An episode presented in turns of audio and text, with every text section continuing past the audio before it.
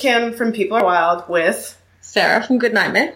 And this is our part two about the cancer scammer that is Annabelle Natalie Gibson. We're fresh faced and ready and not all recording this in one night in different countries. We're sitting in the same room together, actually, guys.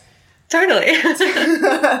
so, yeah, no, this is the part two. This is the act, I guess, act two and a half and three. And what is it called at the end? Like, what is the French term? um. Oh my god, I've gone blank. I wanted to say like the coup de grace, but that's not what I'm thinking of. What? Whatever the French term is, is it French? I don't know, guys. It's late. I've been up for so long. um, we're gonna we're gonna kind of get into what happened to lead to Belle's being being exposed and the aftermath and everything from that, and then we'll give you our opinions and our takeaways, and then we'll call it a, a part two. Yeah. All right. Sounds so good. you guys will enjoy it. So when they pick up again in the story and even on her digital timeline, she pops up not in a skater forum. She pops up now in a parenting forum because Belle Gibson is what is she, Sarah? Is she pregnant? Yes. oh my god, why am I so nervous? I'm like, I can't keep track of her story. It, that's how bad it is for me. I'm just like, oh, question dude. everything. Like I said, I'm like fiercely going through this, going, okay, wait, I have to make sure I say this. But you Yeah. know what? I'm gonna probably leave out a few chunks of things here and there, and if it doesn't make sense, definitely let me know because I'm gonna try and fill in this timeline as best as I can between me and Sarah. So yeah, so she checks in January 2010. She is now in Melbourne. She is posting on this parenting forum, and she makes this extensive post on January 10th. That I mean, I feel like I, almost feel like I, I want to read a lot of these in full, but at the same time, there are a lot of posts, and She- yeah. I mean, she's pregnant at the age of 20. She was friends with the the father of of her child. She called him her best friend for a long time. His name is Nathan. She had a relatively uncomplicated pregnancy, which is impressive for somebody who is stating that they were receiving chemotherapy treatments and other various treatments for this malignant brain tumor. And of course, she had to share that with the group she had to introduce herself, right? So that is one of the things that she did was introduce herself as saying, you know, she's a first time her first time mom, that her biggest fear of it was that she would miscarry. She'd had so many thoughts and nightmares over it. And to some extent, like I, I believe in her posts in these parenting forums initially were truthful to an extent. I do believe that she felt scared. I believe that she did feel overwhelmed. She is a 20 year old, essentially single parent because even though she was on friendly terms with the, her baby daddy, she wasn't living with him. They tried and they would break up and then he had to move for work. So it wasn't necessarily consistent in terms of having support. She kind of lamented to this group. So here again, we have sort of the same pattern emerging, right? Here's a group of Yeah. people who are willing to listen and without trying to overstep my bounds, mommy forums and parenting forums are a fertile ground for people to respond very promptly with their own opinions on what they think works or have suggestions for what they think might be best for people. And most of them, I would say, come from a place of genuine concern or what has worked for that person that they want to share. And I think that happens Yeah. a lot online where people do come from a good place. And then you have people who prey on that. I think another adjective probably to describe Belle Gibson now that I'm thinking about it is a predator. I think she definitely knew her audiences, but I don't think she knew how bad things would blow up in her face. But at the time, I think she definitely knew that she could relate to these people because to some extent she was being truthful.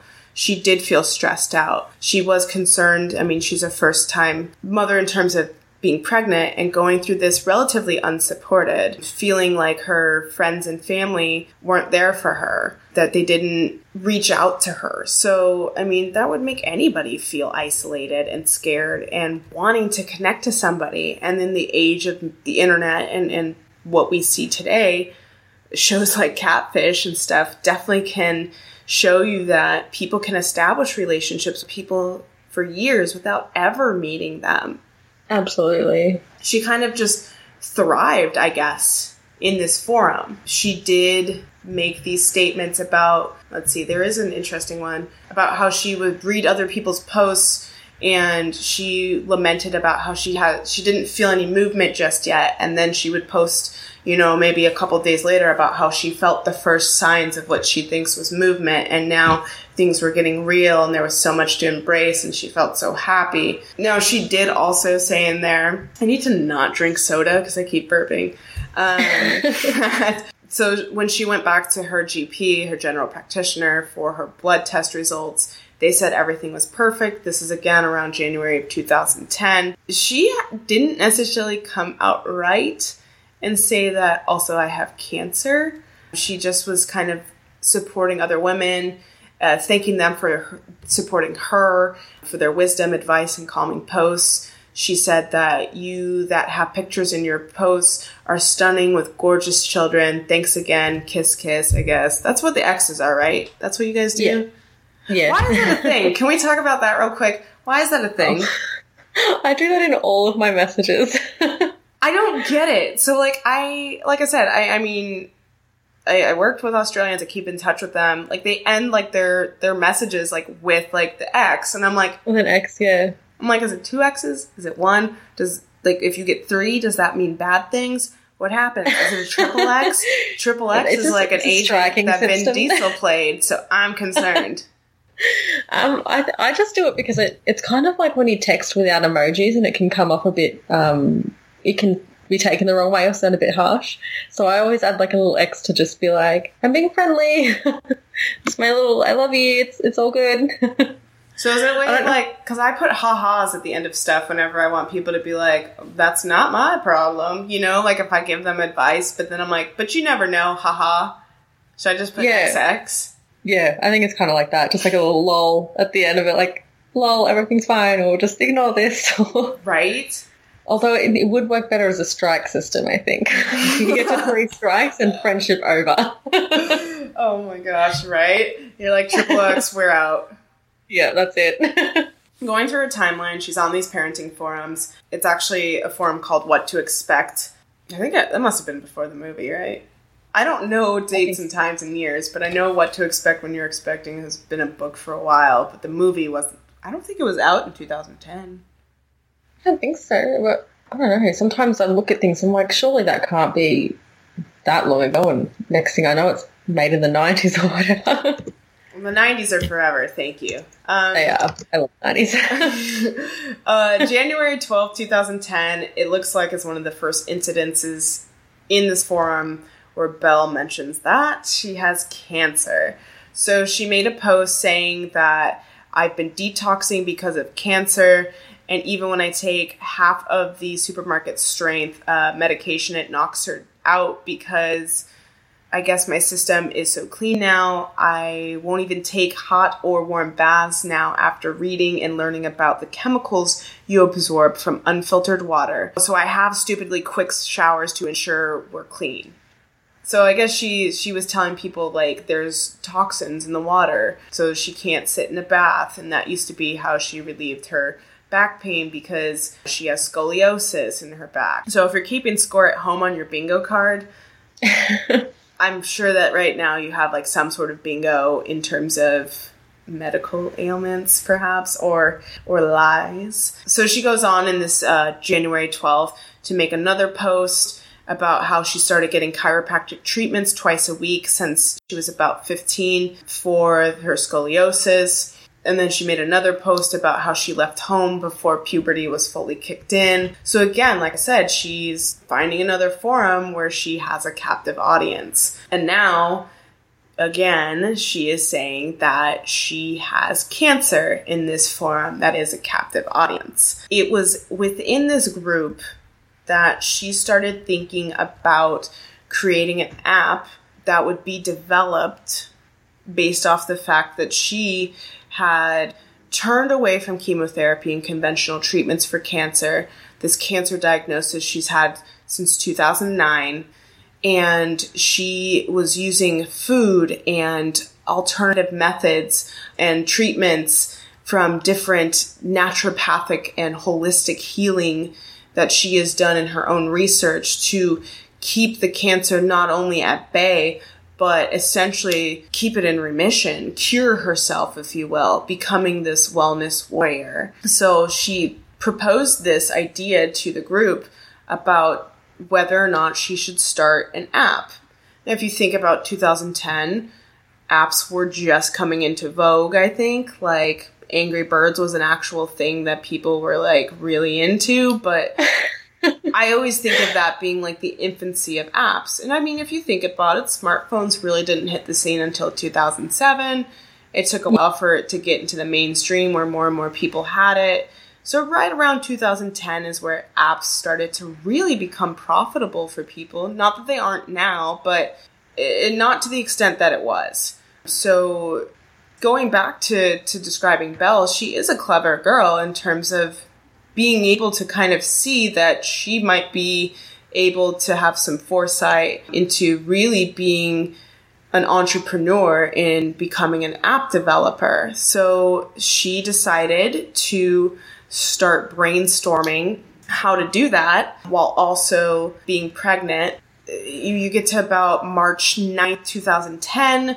She's in the parenting forum and she announces that they're having a boy. So she also announces in her post about how she's been studying toxicology and some of the most disturbing stats with toxins in the house are clothes not being washed with non-toxic detergent. So she is suggesting in these forums to these women about using organic detergents or different alternative things in order to reduce the chances of toxins. Then you get to we get to a few different posts where she starts kind of again lamenting about how she doesn't have friends who want to come to her baby shower as she gets closer and closer to her due date. Just trying to like go through all the posts that she had because I hate to say this, but like she was a lonely girl. Yeah, she was very active online. She definitely didn't have much going on in person. Right. So they said that, I mean, she had a few jobs here and there. There was a question of whether or not she worked at a call center for a while. She was like an assistant, she worked corporate stuff. And call centers are like a big deal in Australia. Easy money, quick money. But I mean, people don't last there forever. I mean, it's no. it's kind of like a churn and burn thing. It was a big thing that you know you could always get a job there if you needed quick cash. When I was over there, I was over there on a work travel visa. I had three months in hospitality, but if I needed to pick up a quick gig, I mean, my friends were who are in the hostels I were in were doing call center work. I did other stuff, including being a pedicab driver by the Great Barrier Reef. So cool. you you get to that sort of thing where you're able to make money in different ways, but it sounded like Belle did have a lot of time on her hands. I mean, she ends up having her kid. I think in two, like the end of 2010, if I'm doing the math right somewhere near the end of 2010, yeah. maybe mid 2010.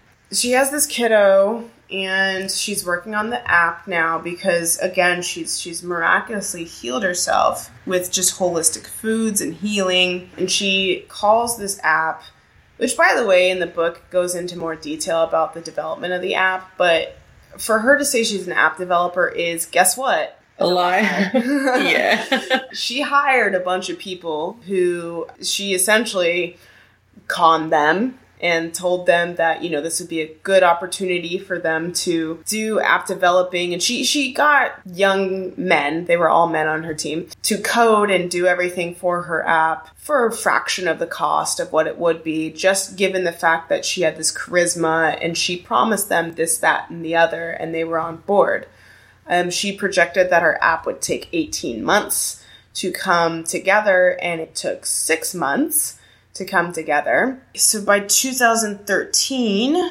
she launched the app, The Whole Pantry. And that kind of, uh, honestly, if she had like left it in that parenting forum and never launched that app, yeah. we probably don't wouldn't even know who Belle Gibson was.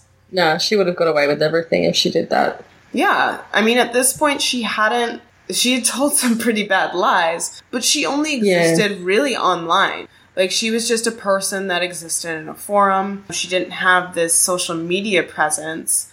But once that app launched, so did the social media associated with it. Before the app and everything, while she was developing it, she was posting pictures of the foods that she was eating on Instagram. She was influencers weren't that big of a well, weren't really a job description, which always boggles my mind that it is. Um, you know, uh, in 2012, 2013, that really wasn't a big thing. But the whole pantry app launch happened in December. Her social media just like caught fire as well. So she's getting all these additional people now following her on these different social media platforms Instagram, Facebook, the like. And she gets approached by a publishing company to create the whole pantry cookbook that puts physically puts it into a cookbook, these foods that she has, but it's all built upon the premise that this is a woman who's a mother, who is a cancer fighter, who's a survivor at this point because it's 2009, she was diagnosed, and now we're four to five years on, and she was told she had four months. And it's through this holistic, clean eating, whole foods, whole pantry lifestyle that she has been able to beat this cancer. And of course, who isn't going to read that? Absolutely. Who It's like a miracle cure. who wouldn't want that? you know, and she talks about all these different things about the toxins in in the air and about superfoods and about how, you know, you're being lied to about this that and the other and you have to do take out GMOs and you have to take out gluten and you have to take this this this and that and whatever and substitute this. And people are hanging on to her every word because I mean this is a woman who had brain cancer and she beat it seemingly so why wouldn't i take her her word for it? She has to be doing something right because she has to be followed by doctors right? Well, you would think so. you would think so exactly. Yeah. let's see where are we at in our timeline? So in 2013 we have the app launch. From that app launch is something that's going to cause even more of her undoing down the road and that is it catches fire. It's streamlined. It's this sleek really user friendly great app that was developed by her team and apple approaches her and really really wants to work with her on a super secret project the apple watch and they want to put the whole pantry as a preloaded app on the Apple Watch. So now Belle Gibson is flying between Australia and California and meeting with Apple executives. And they believe so much in this woman, in her app, in her charisma, in her story. Then it gets to be that she announces that all profits from the app would go back into the community into through various charities that a percentage of every app sale would go through or go to a charity and they would rotate through about 20 different charities that they would be focusing in on at any given time or causes or specific families that might benefit from having additional funds from app sales. So seemingly on paper, Belle Gibson is now a philanthropist. She is a cancer warrior. She's a wellness warrior. She's an Instagram, you know, mogul. She's a social media expert. She is every positive adjective you can think of in a modern day self-made entrepreneurial spirit. She's a woman that has this amazing, incredible, little bit unbelievable story, but she has people latching on at every word you want to say to yourself, well, how come no one asked? But who's going to ask somebody, prove to me you have cancer? Especially when they hit that level of fame, you kind of assume that someone's done the background work and that's why she's gotten to this point. So you kind of just take it at face value. Right. And you have to say to yourself, like, well, she has to be followed by some team. There has to be somebody behind the scenes that she keeps checking in with. And on her Yeah. social media posts, it sort of indicated that there weren't necessarily specific names, but her information seemed to be coming from something credible. I mean, it seemed to be very much spoken in a way that was confident in what she was saying. However, yeah, absolutely. if you del- even just like scratch the surface, you didn't have to, you know, dive too deep. It didn't take long to realize that everything she was saying was based on pseudoscience for the most part. Yeah. Um, in the book, it mentions how she's amassing this fame, this fortune, and she is changing her lifestyle. She is moving to the more affluent parts of Melbourne. She is buying flashy cars. Well, I mean, not a flashy car, but she's buying a new car. She is upgrading her wardrobe. She is hiring a personal trainer who trains like celebrities and you know models and and all these stars. And actually it's with her interaction with the trainer where he was the only person that probably wasn't a yes man in her corner that was like you are so brave. You are so right belle. He actually said that at one point he remembers they sat down and he he had a whole typed up list of things that he had seen in her Instagram posts where he was like, that's not right. Like, I study exercise physiology. I know what I'm talking about. And she would tell him, well, it didn't necessarily come off the way that maybe you interpreted it. So she was trying to backpedal. And he was just calling her left and right on all of her BS. And then they eventually parted ways. He couldn't have even imagined what would happen so why would he even think to be like, well, this lady's a fraud? Because there and again, you're not going to call somebody who's this cancer survivor a fraud. While they look good, they're successful. If they have brain cancer, they sure as shit don't look like it. They look a picture of health. And it's just like no one wants to be that dick that's like, I don't think this girl has cancer. Absolutely. Until no one wants to be the one to call her out. Until somebody does. yes. So then I think that probably leads us more into like the demise of Belle Gibson, right?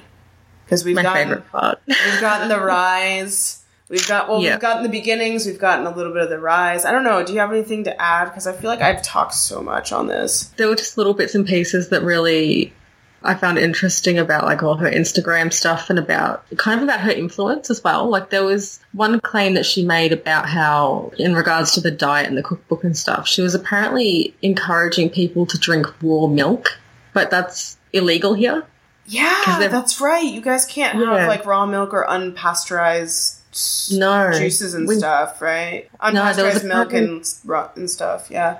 Yeah, yeah. There were five children who got sick, and Yes, one of them actually right. died from it. So ever since then, it's been outlawed. But she's like, "Yeah, drink raw milk. It's it's going to cure you." And she was, yeah, she was an anti-vaxxer, which was one thing, which I know you'll hate. I know. You I think could already. I know you're over like thousands of miles away, but I'm pretty sure you could see the flames coming out of my ears. yeah, yeah, absolutely. well, even here, we're just I don't understand anti-vaxxers, but that's another argument for another day. I didn't know about how she was promoting. I mean, I'm not surprised, but I didn't know Yeah. that she was promoting it with the raw milk and stuff. Yeah, and there was another diet that she supported the Gerson therapy, or I don't know how it's pronounced, but apparently it's where diet alone is supposed to cure cancer and chronic illness. Yeah, so I kind of tried to look up more about that, but it it's like it's weird. It's like you do like coffee really- enemas. Yeah, which is just very unhealthy. And there's an episode of uh, at least uh, there used to be a show on TLC called My Strange Addiction, and there was a couple that was addicted to doing coffee enemas, and they did as many as like three to four in a day. oh, I can't imagine that. Uh, Oh. they, they did not have cancer. They just They just liked enjoyed it. They liked the fact that they like got caffeinated really fast from the enema. So I didn't even realize it would do that. the caffeine, of course, it would like enter the system real quick. you gotta absorb it. Yep. Well, that's why. Oh my gosh, do you wait? Is this like okay? I mean, do you guys know what butt chugging is? is that just where you drink something really fast? You like put a funnel in the person's behind and like What? yeah, I'm like sorry, I'm shocked. like it's like it's kind of like if you did like an alcohol enema. There were fraternities that were doing that, and pledges died. Oh Jesus Christ! I it's just, just a rapid absorption of alcohol all- at once. oh my goodness, no. We had um, I don't know if this happened in America as well, but we had teenagers who would soak tampons in vodka and stuff, and then put them either in their vagina or on their butt. Basically, Okay, so there was an episode of Dr. Phil where a, where a woman said that she did that, and she said that she because she wanted to see what it was like, so that she knew what her teenagers were up to, and she said she tried to insert it, and she said it burned so much that it caused like like massive redness and a massive rash. So she was like, I have a hard time believing that kids are doing this. I don't Okay, that know. makes- I don't know if she was right, but part of me is like, mm, I could see that somewhat being sort of possible, but I I'm not gonna go and MythBuster it myself. no, I am, I'm not to try that. I'll, I'll, I'll, yeah, I'm sticking to the regular way of drinking anything. Oh, as God intended it through a goon sack. Um, look that one up, kids. Don't look it up. God, the King's Cup. Anyways, what else did you find out? One of the things that really bothered me a lot was that obviously she's spouting all this information to people who are looking for cures and looking for help. Yes. and it, there's no not necessarily any like any reported claims that people stopped their medication to follow her instruction but there is that massive risk that people have you know put aside regular medical treatment to try and follow what she's put out there and it's just going to make them sicker and it's just oh that really yeah that part of it really scared me the fact that she's she could be putting other people at risk Yeah, no, I totally agree. I think that would kind of that's kind of what got me probably a little bit more enraged is that here again is another community of people who, you know, they're they're linked together by something like a commonality. So I mean, you had her initial, you know, skateboarding uh, years, her emo years. Everybody goes through that. Spider Man 3 was all about that. We get it. And then she switches into, you know, the fact that she actually does have a pregnancy and she does have a child that is healthy by all accounts. Yes, I finally got to use that. I finally got to use by all accounts. I've never had to do that. I'm so excited. I want an award from every true crime podcast that listens to this for saying by all accounts.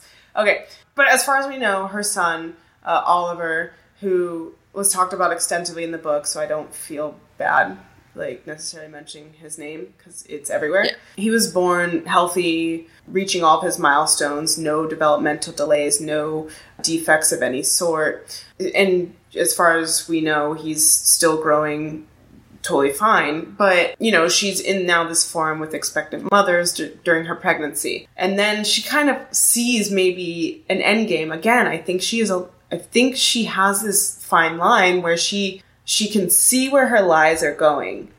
And she knows that she needs to modify them as needed. And she saw the whole pantry now being something she could latch onto because she's getting this following from her brain cancer thing and from healing through foods and holistic approaches and shunning conventional medicine. So, you know, now she moves from being in this expectant mothers community to really being on the forefront of the wellness community and these cancer fighter communities. Um, these cancer warrior communities. And, you know, people in these communities, um, you know, in my own personal experience, I, I had some when my family members have had um, various uh, health uh, crises that, you know, you've reached out for internet support because the internet's there 24 7. And you don't necessarily want to burden your friends in real life sometimes with what you're feeling. So I get that appeal. And, you know, if you're scrolling through something and you're in this insomnia phase where you're just like overwhelmed with your diagnosis, your everything that's going on, and you see something and you come to healing underscore belle and you see this beautiful uh, landscape or this photos of food and you look at her and you go, God, what is she doing to get to that point? Maybe I need to do that so I can stop feeling this way. Why wouldn't you do that? Absolutely. So, I mean, my heart breaks for the people who were deceived by this woman in Yeah. such a way that, like you said, they they might have delayed conventional medicines or even outright said, I don't want to do that. I want to do what she's doing. And she couldn't even tell you what she's doing. That's the No. other thing, too. That's the part that boggles my mind because now we get into 2014 a little bit, unless you have anything more to add. Like I said, I don't want to bogart stuff. No, I think that's about it. There is one funny thing about her mum and her brother coming forward, but I don't know when that exactly happened. Oh, after she gets exposed? I think so, yeah. We gotta wait till 2015. All right, we'll wait there. We're getting there, Sarah. okay, so we're in 2014. We have the app that's been going. She's profiting from it. She's giving it back to charities. She's very philan- philanthrop. Phil- what, what is the word? Philanthropic? Yeah, that one. Sorry. There's some words I just can't say. I'm sorry. Like, I'll try. I'll look like an idiot. I just don't. That and, like, dorsal fin. I can't. Oh, I said it right today. That's oh, I love That's a nice word, dorsal. Dorsal fin. I can't. I have to like use my whole mouth to say it. And so in 2014, she has this book deal lined up, and it's supposed to roll out that she is going to be this international bestseller. They're going to start everything in Australia. If that is received well, they're gonna. They already had plans with Penguin Publishing to bring her book to the Northern Hemisphere, to the UK and US, and then go from there and distributing it more and more internationally. So she has this momentum. She has Apple behind her for the smartwatch. She has the app itself just going and she has all these accolades. She's named Cosmopolitan's Woman of the Year, which is one of the funny things in the book. For some reason, it like mentions like celebrities that were in attendance and randomly like Tara Reid was at this ceremony and I was like, oh, okay. Somehow, somehow not surprising. I Like- don't know why, but What's up, Tara Reid? That was probably Sharknado. That's my second Sharknado reference. Oh my god. Um, so this book was supposed to be released in, sometime in late 2014, and so we get to this point where everything is looking great. I mean, it's looking good. What could bring down Belle Gibson? And then you get to July 23rd, 2014. Well, around, oh, it's around July of 2014, I should say, where Yeah. she said that she made this very lengthy post. Highlighting it would be that she dis- discloses that she had been diagnosed with third and fourth cancer, essentially, that she had her cancer spread to her blood, her spleen, her uterus, and liver, as Yeah. well as more areas of her brain. It was like, oh, like all of a sudden she made this huge post about how essentially her malignant brain tumor, her brain cancer is back and it's spread, and how she was going to have to take a step back, and that how she was now going to have to go, you know, into more holistic treatments again. So everyone was like, "Oh my gosh, Belle Gibson, you have our you're in our thoughts and prayers." You know, whatever we can do. And that was probably her undoing, I think, would be mostly that post because people started to question how could a brain cancer spread into the bloodstream to spread to the liver. Like how could it be directly as a result of that as she was saying? And and there were some good points in the book from actual people with brain cancer who were like uh and a neurosurgeon who said that you know usually with brain cancer spreading you'll sometimes get it in the spinal but Okay. you you rarely will see it cross the blood brain barrier to spread actually into the body from that specific cancer. And it makes sense Yeah. that you know kids who have brain cancer usually don't have and I, I just think of usually kids for unfortunately because they end up dying from the more rare types. But that's what belle was purporting that she had was like this rare childhood adolescent cancer. She was saying you know now it's spread everywhere and people were like that just doesn't make sense. Like something is not adding up and yeah. and that's what I think was her undoing was that whole post. Um, she in 2014 she tried to actually open retail space in the Royal Children's Hospital, which I found interesting. Who outright rejected her proposal due to her past with um, her past posting that she had on social media that was uh, backed up by little to no scientific basis. So they were like, mm, no, you're not going to have any retail space because in her mind, she was going to rebrand the whole pantry to be the whole life. And she was going to develop these sort of avenues for children to be active and to have their diets tailored. It was a whole thing, like her whole vision. So again, she's seeing maybe where her lie will get her to and then evolving, adapting, and trying to reinvent. But what she couldn't anticipate is that people were looking into everything she was saying at this. And I love how I just made that note in there. I was like, one Cosmos Woman of the Year. Side note, Tara Reid was in the audience, question mark.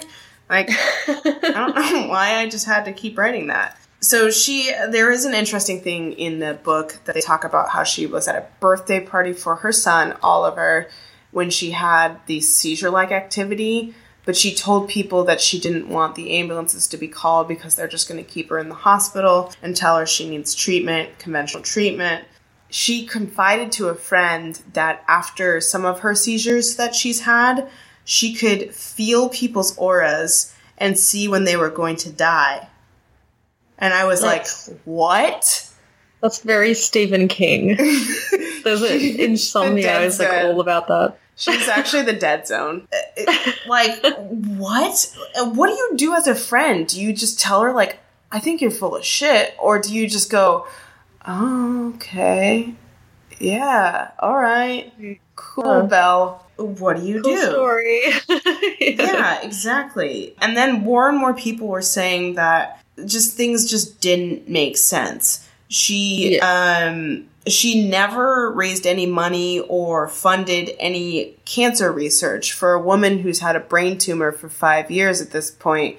Wouldn't you try and like align yourself maybe more with cancer research? Not one post after her announcement of the return of her cancer mentioned cancer again. She was seen uh, eating fast food restaurants and drinking booze and smoking. She started drawing in the chronic disease sort of thing when people were attacking her. She was like, How dare you attack people with chronic illnesses? So now she's trying to become part of that community, it seems like she had reportedly her friend said that they kind of played off some of her little quirks that she had because sometimes she had ticks and hives that break out on her chest. She seemed spacey with friends but they thought it was her cancer. It was her brain tumor. Looking back on it though they were like it was probably her trying to figure out her next angle trying to further her lies. So this is when we're getting into the book deal part. So there's this whole thing that ended up happening between herself,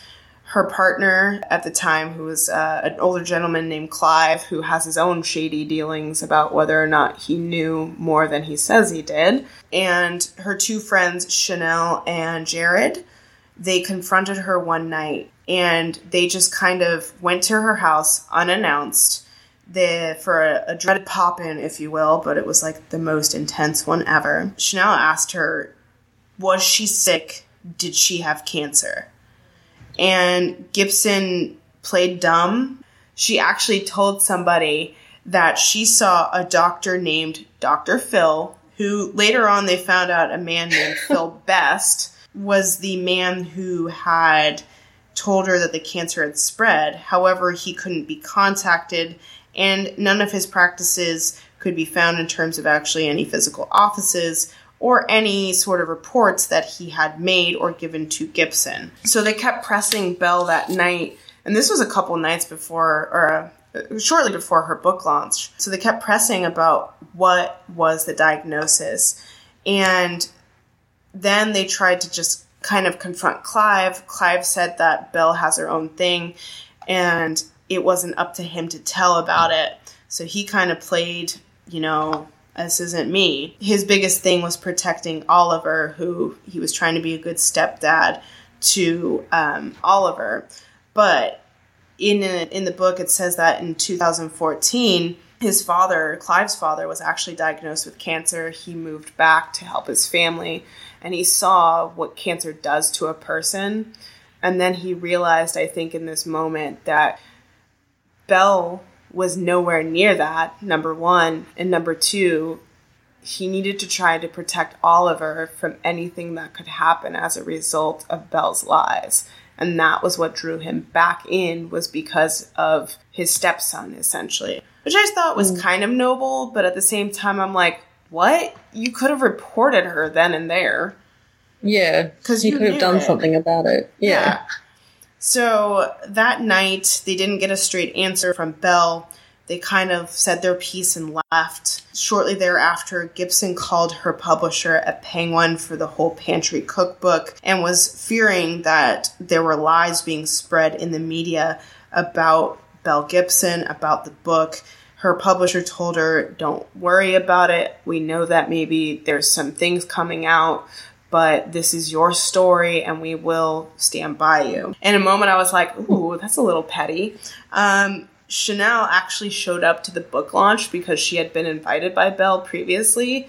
And she still showed up, and she just like I guess had like the ultimate sounds like resting bitch face, just like watching Belle, and Belle did not acknowledge her at all. So the book launch actually did go forward. And at that point, I think Chanel had it in her brain where she was like, I can't. Like, I'm just, we're done.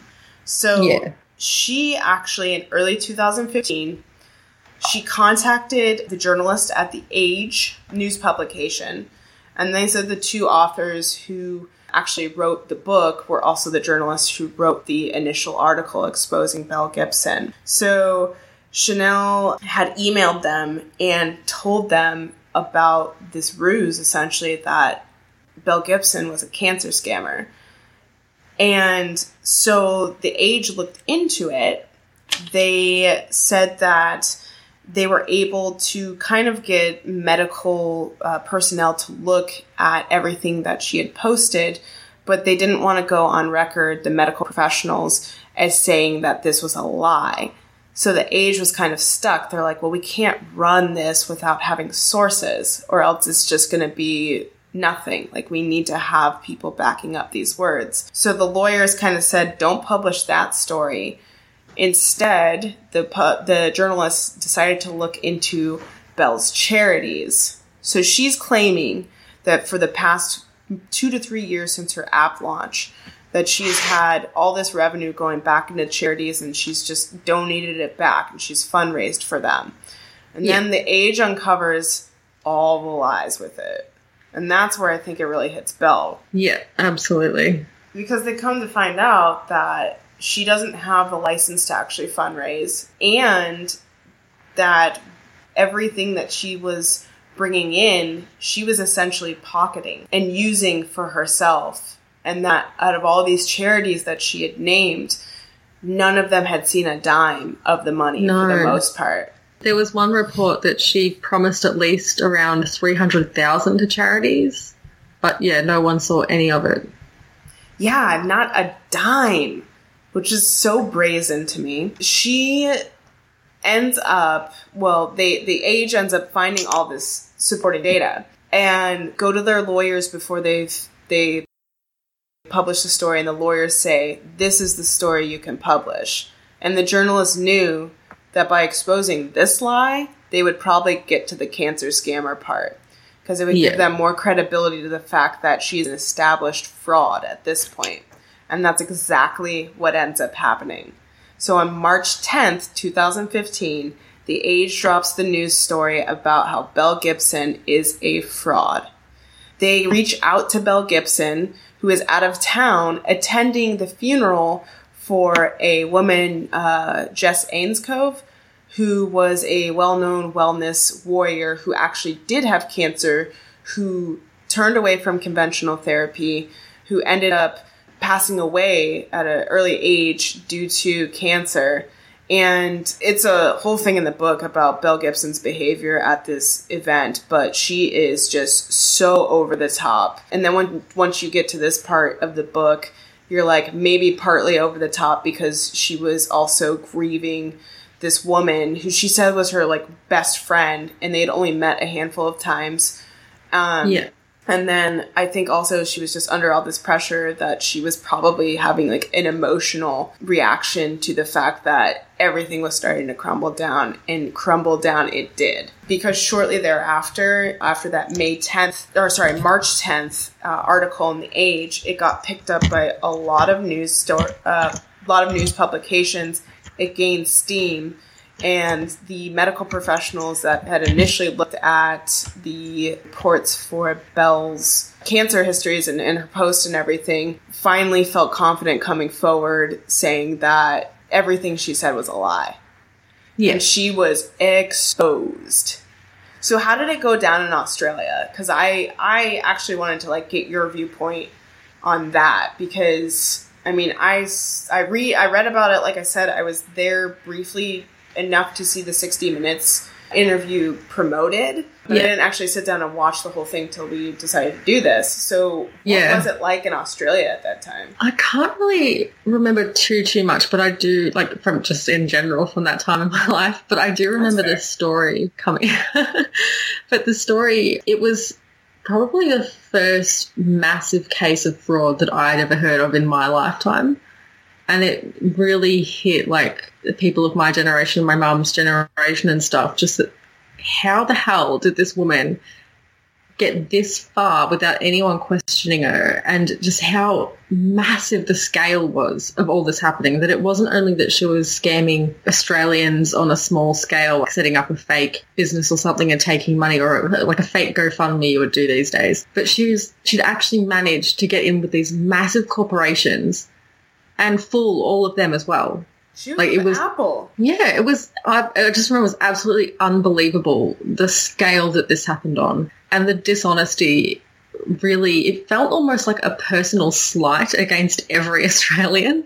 I think everyone took it really personally that she'd done this to her own people, like, and to, especially to vulnerable people. It was, yeah, it was a really massive scandal. It was like one of the lowest forms. I mean, it's just one of the worst things you could do to somebody is to take their hope and and faith in something and then just twist it for your financial gain. And the fact of the matter is like she was like what, 23 and now she's like she's worldwide but for something completely different than what she thought she would be.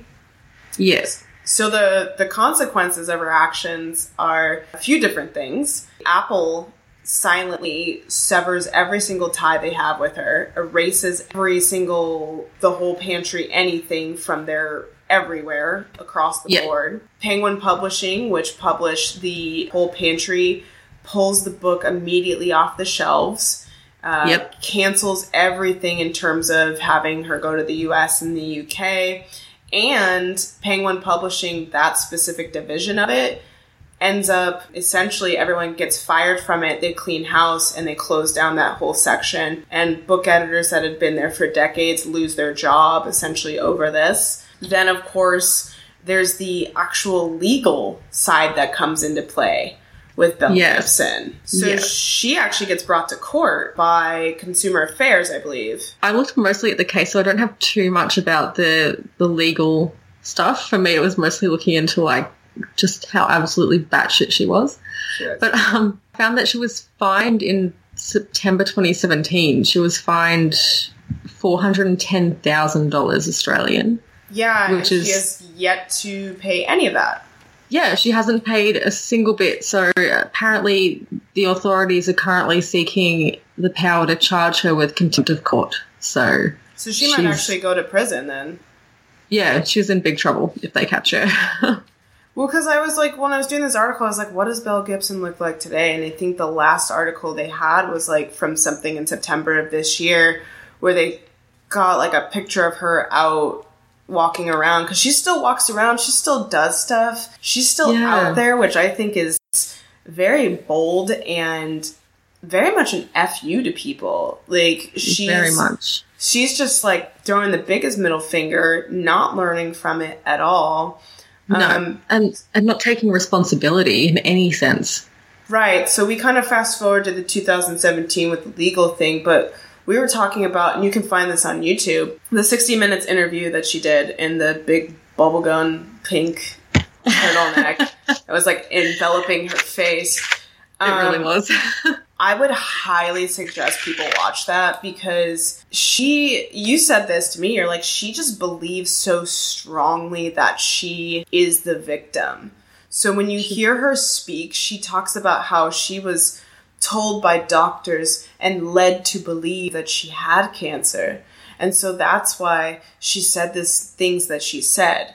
She takes no responsibility at all during the course of that interview. And the interviewer, Tara Brown, I mean, I had only seen her in that 60 minutes, but it seems like she's a woman that's like, mm no. Yeah. Like, we Yeah, are getting to the any of it. we are getting to the point, no distractions. Like she redirects Belle a lot. She's pretty Yeah. much stopped short of just being like, let's leave because you're just lying to me. She tells her, she's like, you're just lying. You're just lying at this point. that interview was an absolute mess. And the thing is, in the book, it talks about how Belle wanted it, and her damage control lawyer was like, no, no, no, no, no, you should not do this. And she did anyways, and she got filleted.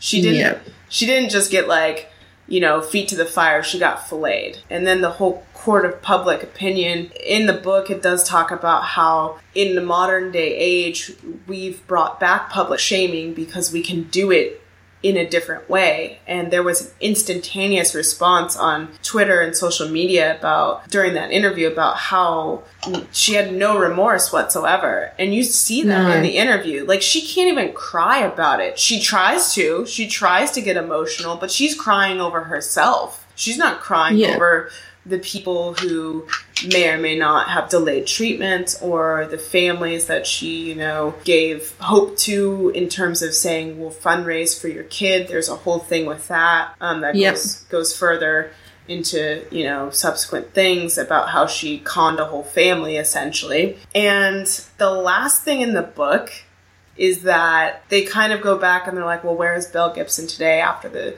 the judgment and everything? And, and we talked about how she is, try- you know, they want her to pay the money. The thing is, I guess she is, she pops up here and there, but she's still relatively active on Snapchat. And she is saying that she might be thinking of developing a dating app. Which is the last thing that we need. Who would buy a dating app from a convicted cancer scammer fraud? I've got no idea. I'm desperate, just- but I'm not that desperate. No.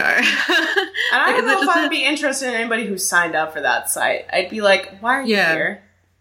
and and is anything you say actually true? like it's just it'd be impossible. But she's trying to do the thing again where she's trying to s- evolve and adapt and see if she can slide like Teflon. And was it Tara Brown or somebody that I've read that said that she thought she could get away with it and she didn't realize that she was a little girl playing in a in the adult world and she would now have to face adult consequences.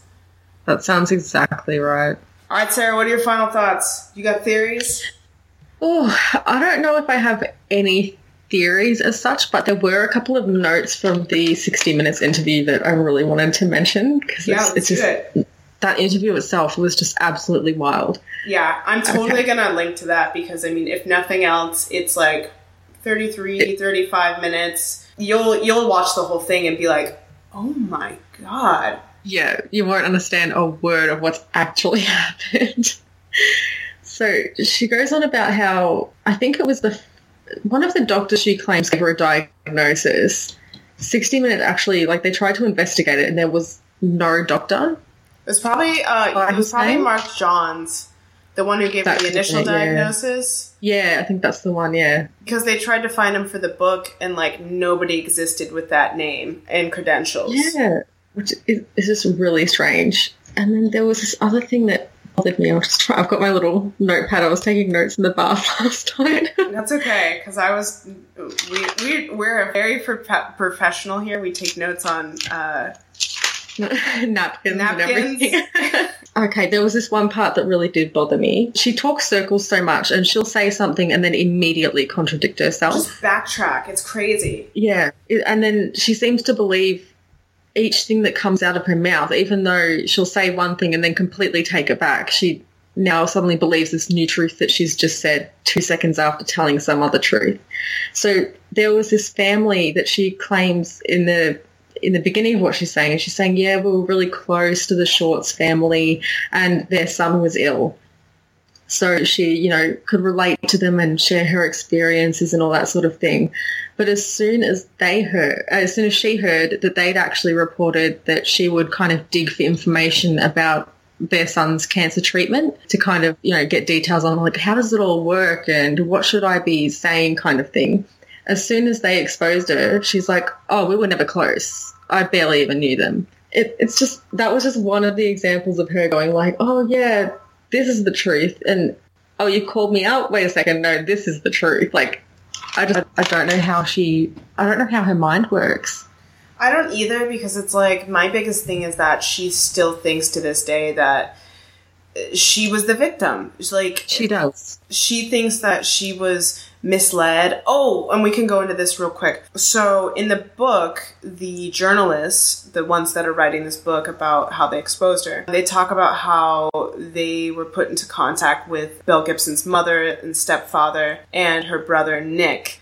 And I mean, without going into too much detail, her mother's a piece of work. Her stepfather is as well. Obviously, she doesn't really keep in contact with her stepfather. She probably doesn't even really know him because she was doing her own thing when they got married in 2012. But they even talked to Belle's grandmother, and Belle's grandmother it almost seems like kind of like exhausted by her daughter and then her granddaughter's lies. So Yeah. Natalie lies and tries to lie for her daughter a lot. Same with Nick, and they'll say stuff like, "I don't think you know Belle meant anything malicious. I think she honestly thought she had cancer." And in whose mind would you ever say that? Like, I think my child thought that they had cancer. I would think that a parent would be like, I can't believe my child would lie in such a way. They should be held to every consequence of the, you know, of Yeah. of what happened for their lies as you would anybody who lies. You need to face the consequences. But instead, her mother and her family and her brother are saying that it's the media's fault, that they're painting this in a bad light. And Belle had Yeah. no idea that she didn't have cancer, and how could she? Because she was duped by these immunologists who were opportunistic. Like, Yeah. uh, what in the actual what? exactly. It's just an absolute mess. Because you mentioned you want to talk about the family real quick. Yes, um, there was this one part where apparently, I think it was the Woman's Weekly or something, they had an Yeah. interview with the mum and the son, which is weird because you just said that about how like they would protect her and stuff. Apparently, in this interview, they've basically the mum's spoken out and said, "No, it's all lies. Everything she's saying is a lie. Her, her gr- growing up like the way she did is a lie. All this sort of thing." Right. and then and then how they Belle would say that her brother was autistic and she had to be his caregiver. Apparently, the brother came in for an interview and they basically said, "No, he's not at all." So that's apparently another lie. starting off from when she was like six. Yeah, but they So- all seem to kind of do it. All of them, Right. just so just weird. real quick, I mean, because I mean, we should address this. Does she have munchausen's? And she's asked She- this in the interview. Do Yes. you think you have munchausen's? She did mention that in the interview. I can't remember what her response was, but it She said Does- no. She said that she didn't Oh, think okay. she had it because she was diagnosed with cancer and she truly uh, and she had believed it. Yeah, She didn't that's right. fabricate it. And she also, in the book, they also talk about how the difference between Munchausen's, a factitious disorder, and and that's something that I'm like, you know what, I can delve into that at a later date. But people just keep keep Belle Gibson in mind when I do delve into the world of Munchausen. Yeah, Um, decide for yourself after I do a little bit more research and can kind of do do that do that a little bit more justice because there's a whole well there's a lot of podcasts about that as well. yeah. But but uh, knowing what people do know and doing their own collective research and whatever their expertise is, make your own decisions. That's a, actually a good question. I mean, you know, yeah. whatever you know you you listeners kind of reach out to us and tell us what you think do you think belle gibson has munchausen's or is she just a liar some of her friends from uh, primary school actually when they contacted them after the fact said that she was a pathological compulsive liar. And there is one article that I I meant to read, but I think I had to pay for it, so I was like, mm, where um, she Belle called herself, and I think it must have been during her emo years, like a diabolical sociopath. That sounds about right. I, I think that's exactly what she probably is. She's probably would- right on that. I would say so too. So my big takeaway for I think people is to definitely in this world of social media and seeing wellness warriors and having people who are Instagram famous and out there, do your own research in terms of what you think is good for your health and wellness, for your family, your friends, yourself. Don't just take somebody's word for it. Don't take this podcast word for it in in medical things. I mean, I'm an ER nurse, but I can't diagnose people. If even if I was a doctor and I was doing this podcast, you we you can't diagnose people that are not you know your patients that you don't have a rapport with that you don't know about. So any advice that is perceived as advice should not be perceived as advice. They are opinions. And unfortunately for Belle Gibson, she perceived her, her opinions as being medical facts for some people. So be careful of those people online. Sarah showed me a couple of interesting videos out of Australia with YouTubers who are Oh god.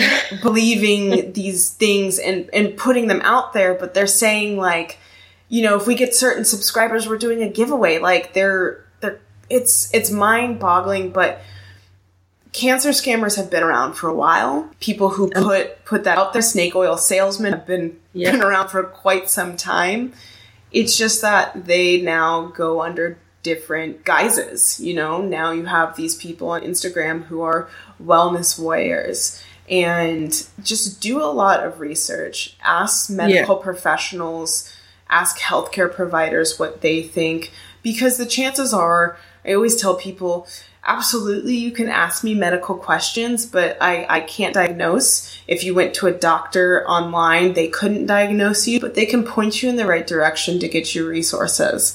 And Yeah. at the end of the day, that's what we want to do in healthcare is get people resources, take care of them as much as we can. But when you have people like Belle Gibson, it ruins it for everybody out there Yeah. who suddenly it takes it takes five steps back for her saying okay if even if she said i lied people would still probably say well the media made her say that you know she lied. Maybe she's onto something. So but for the fact that you know she perpetuated this lie for so long and now she believes it to be true in whatever shape or form she's still probably like if somebody were were to look for alternative treatment she still probably pops up somewhere and somebody might delay conventional treatments because of that. So even though she's tried to wipe away her smudge on that world, it's Yeah. there. It's never going to go away. And this scandal's always going to follow her no matter what she tries to reinvent herself as. What's your takeaway? My takeaway is, I guess, don't believe everything you read, and I don't know. I really don't know because I, even in that sense, I think I told you a while ago. I also had a friend who scammed me in believing to that they had cancer. Mm-hmm. So it's it's kind of difficult. I guess if you're not sure about something, ask questions and always get a second opinion. Yeah, and I mean, it's hard to kind of be like, you know, Chanel and Jared and be a dick to your friends and be like, are you really sick? So, I mean, this is an extreme example, but, you know, there are people out there who do unfortunately play up things, maybe in real life or online or both. And I think if you have that little question of, I don't know if they're telling the truth, don't outright ignore it, but at the same time, don't like attack somebody and be Yeah. like, I don't think you have cancer. I think you're full of shit. But you know, trust your gut on some things. It's probably it's probably onto something. I would say. Yeah, absolutely. All right, Sarah, where can they find you? Oh god, um, you can find me on Twitter at goodnightmare underscore s and the same on Instagram, or you can shoot me an email at goodnightmare underscore s at outlook.com. Um, I'm pretty active on social media, so if anyone wants to drop me a line and have a chat, then they're more than welcome to. She is awesome. Sarah's really good. She's good people. She's very much you can you can talk to her, and I highly, highly, highly recommend her podcast. It's really awesome. Thank you. Are your friends tired of hearing you talk about serial killers? While you're at a party, have you randomly blurted out the odds of a person being murdered by a complete stranger? Does your Hulu or Netflix only recommend documentaries on true crime? If you have answered yes to one or more of these questions, you may have a problem. And so do we. That's why we started our true crime podcast. We are the hosts, Cam and Jen. We're lifelong best friends that love to talk about all things true crime. So we decided to start our own podcast, hoping to find others that share our passion. You can find us on ourtruecrimepodcast.com or you can download new episodes of Our True Crime Podcast on Podbean, iTunes, Stitcher, or any other places you download podcasts. See you on Wednesdays. I'm pretty sure I'm going to have to make this two parts. Like I'm going to have to cut it Yeah, at it's, some it's, point. it's pretty long.